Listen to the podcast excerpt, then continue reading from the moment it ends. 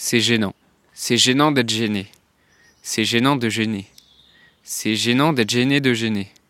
C'est gênant de gêner d'être gêné de gêner. C'est gênant d'être gêné de gêner d'être gêné de gêner.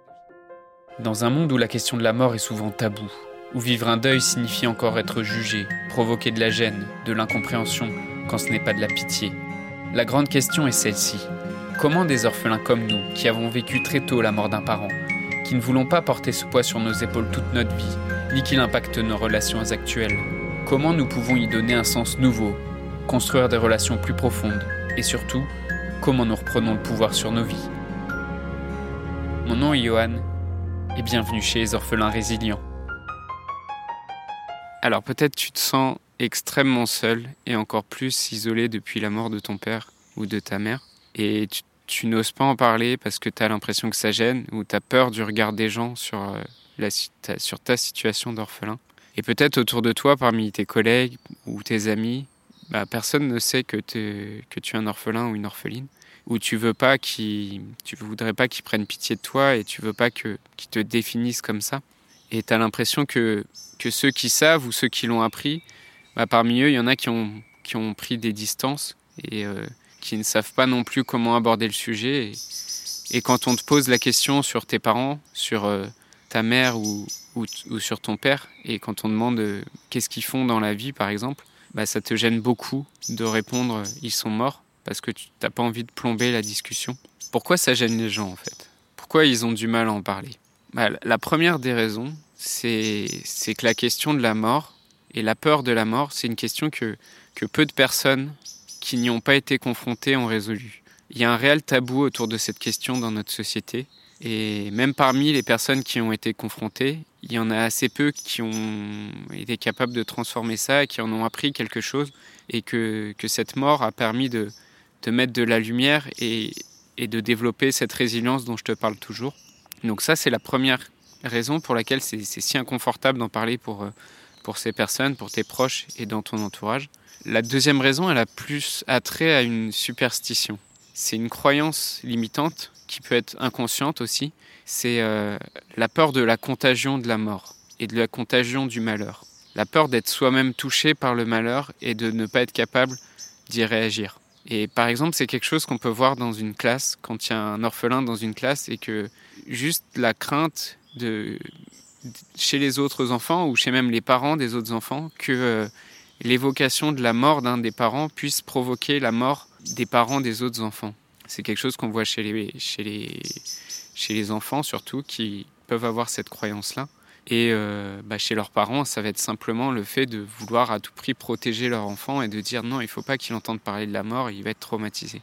Et donc c'est vrai que cette croyance, d'un point de vue d'adulte, c'est quelque chose d'irrationnel, mais c'est une, c'est une croyance qu'on retrouve vraiment chez les enfants. Que le malheur, ça peut être quelque chose de contagieux. Et enfin, la, troisième raison pour laquelle ça peut gêner ton entourage, euh, ou ça peut gêner des amis, c'est simplement de comprendre qu'en fait, ils savent pas comment réagir. Et, euh, et, les gens ne prennent pas leur distance parce qu'ils sont méchants ou parce qu'ils sont mauvais ou parce qu'ils tiennent pas à toi et qu'ils ne veulent pas prendre soin de toi. Mais ils prennent leur distance parce qu'ils ont peur de dire quelque chose de déplacé. Et plutôt que de, risquer de dire de quelque chose de mal, ou qui pourrait être mal pris, ils préfèrent ne rien dire. Parce que de cette façon-là, ils risquent pas de dire quelque chose de déplacé. Donc évidemment, ces trois croyances que je viens de, je viens de te citer, c'est des croyances qui sont erronées parce que ignorer la mort, ignorer son existence, ça n'a jamais protégé qui que ce soit d'un événement tragique. Mais comment faire quand tu vois autour de toi que ça gêne, quand tu vois que les gens n'osent pas t'en parler ou que ou que eux-mêmes ils en ont peur. Je pense que la meilleure solution c'est de, de briser ce tabou. Si tu as la force de le faire, parce que c'est quelque chose qui va être très salvateur autant pour toi que pour l'autre. Et quitte à ce que ça, ça se passe mal, il euh, n'y a rien de pire que des sous-entendus ou des non-dits, des choses qui ne sont pas explicitées, des émotions ou des, des, peurs qui sont, qui sont contenues. Et si toi tu peux faire ce pas vers l'autre, que l'autre ne peut pas faire, toi, tu peux peut-être aborder cette question de manière décomplexée et avec bienveillance. Mais peut-être c'est quelque chose encore un peu tôt pour toi de faire ça. Et peut-être que ces personnes euh, autour de toi, c'est juste pas les bonnes personnes pour l'instant pour aborder ce sujet avec toi parce qu'elles eux-mêmes elles n'ont pas elles ont pas trouvé des réponses à ces questions elles ont elles sont peut-être même pas posé ces questions là et, et c'est ok en fait et c'est ok parce que ces personnes là peuvent peuvent t'aider dans ta vie de, de mille autres manières et, euh, donc, si tu es dans cette situation-là, que tu vois que bah, les personnes qui t'entourent sont pas les personnes les plus.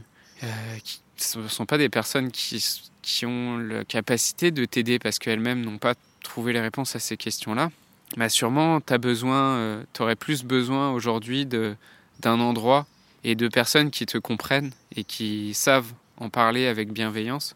Et pas seulement des personnes qui osent en parler, mais des personnes qui ont qui ont déjà cheminé sur cette route et qui ont déjà euh, franchi quelques cols euh, sur cette route et qui pourront te, guider. Aujourd'hui, c'est ce que je veux te proposer avec les orphelins résilients et c'est ce c'est ce que je te propose de rejoindre dans le groupe Facebook. Je voudrais te remercier d'avoir écouté cet épisode et j'espère sincèrement que ce que je t'ai partagé aujourd'hui t'a aidé.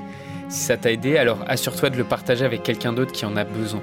J'ai créé récemment un groupe Facebook qui rassemble des orphelins ayant pour mission de partager leur expérience et de s'entraider. Ce groupe s'appelle Orphelins Résilients et l'accès est gratuit. Tu peux retrouver tous les détails pour rejoindre le groupe dans la description du podcast. Orphelins Résilients, c'est une communauté d'orphelins entreprenants, audacieux, ayant réellement envie de faire une différence dans leurs relations auprès de leurs proches et avoir une vie de couple inspirante. Dans ce groupe, tu retrouveras des interviews d'experts et d'artistes, des questions-réponses, des lives et des méditations, et surtout un groupe d'orphelins motivés, courageux et bienveillants. Donc je t'invite à rejoindre le groupe dès maintenant, c'est l'endroit dans lequel je partage le plus de contenu en ce moment. Le podcast Orphelin Résilient, c'est un nouvel épisode tous les jours du lundi au vendredi à 8h. Merci encore pour ton écoute. Je te laisse découvrir le sujet du prochain épisode. À très vite. Dans le prochain épisode, on reviendra sur les étapes et sur la durée du deuil.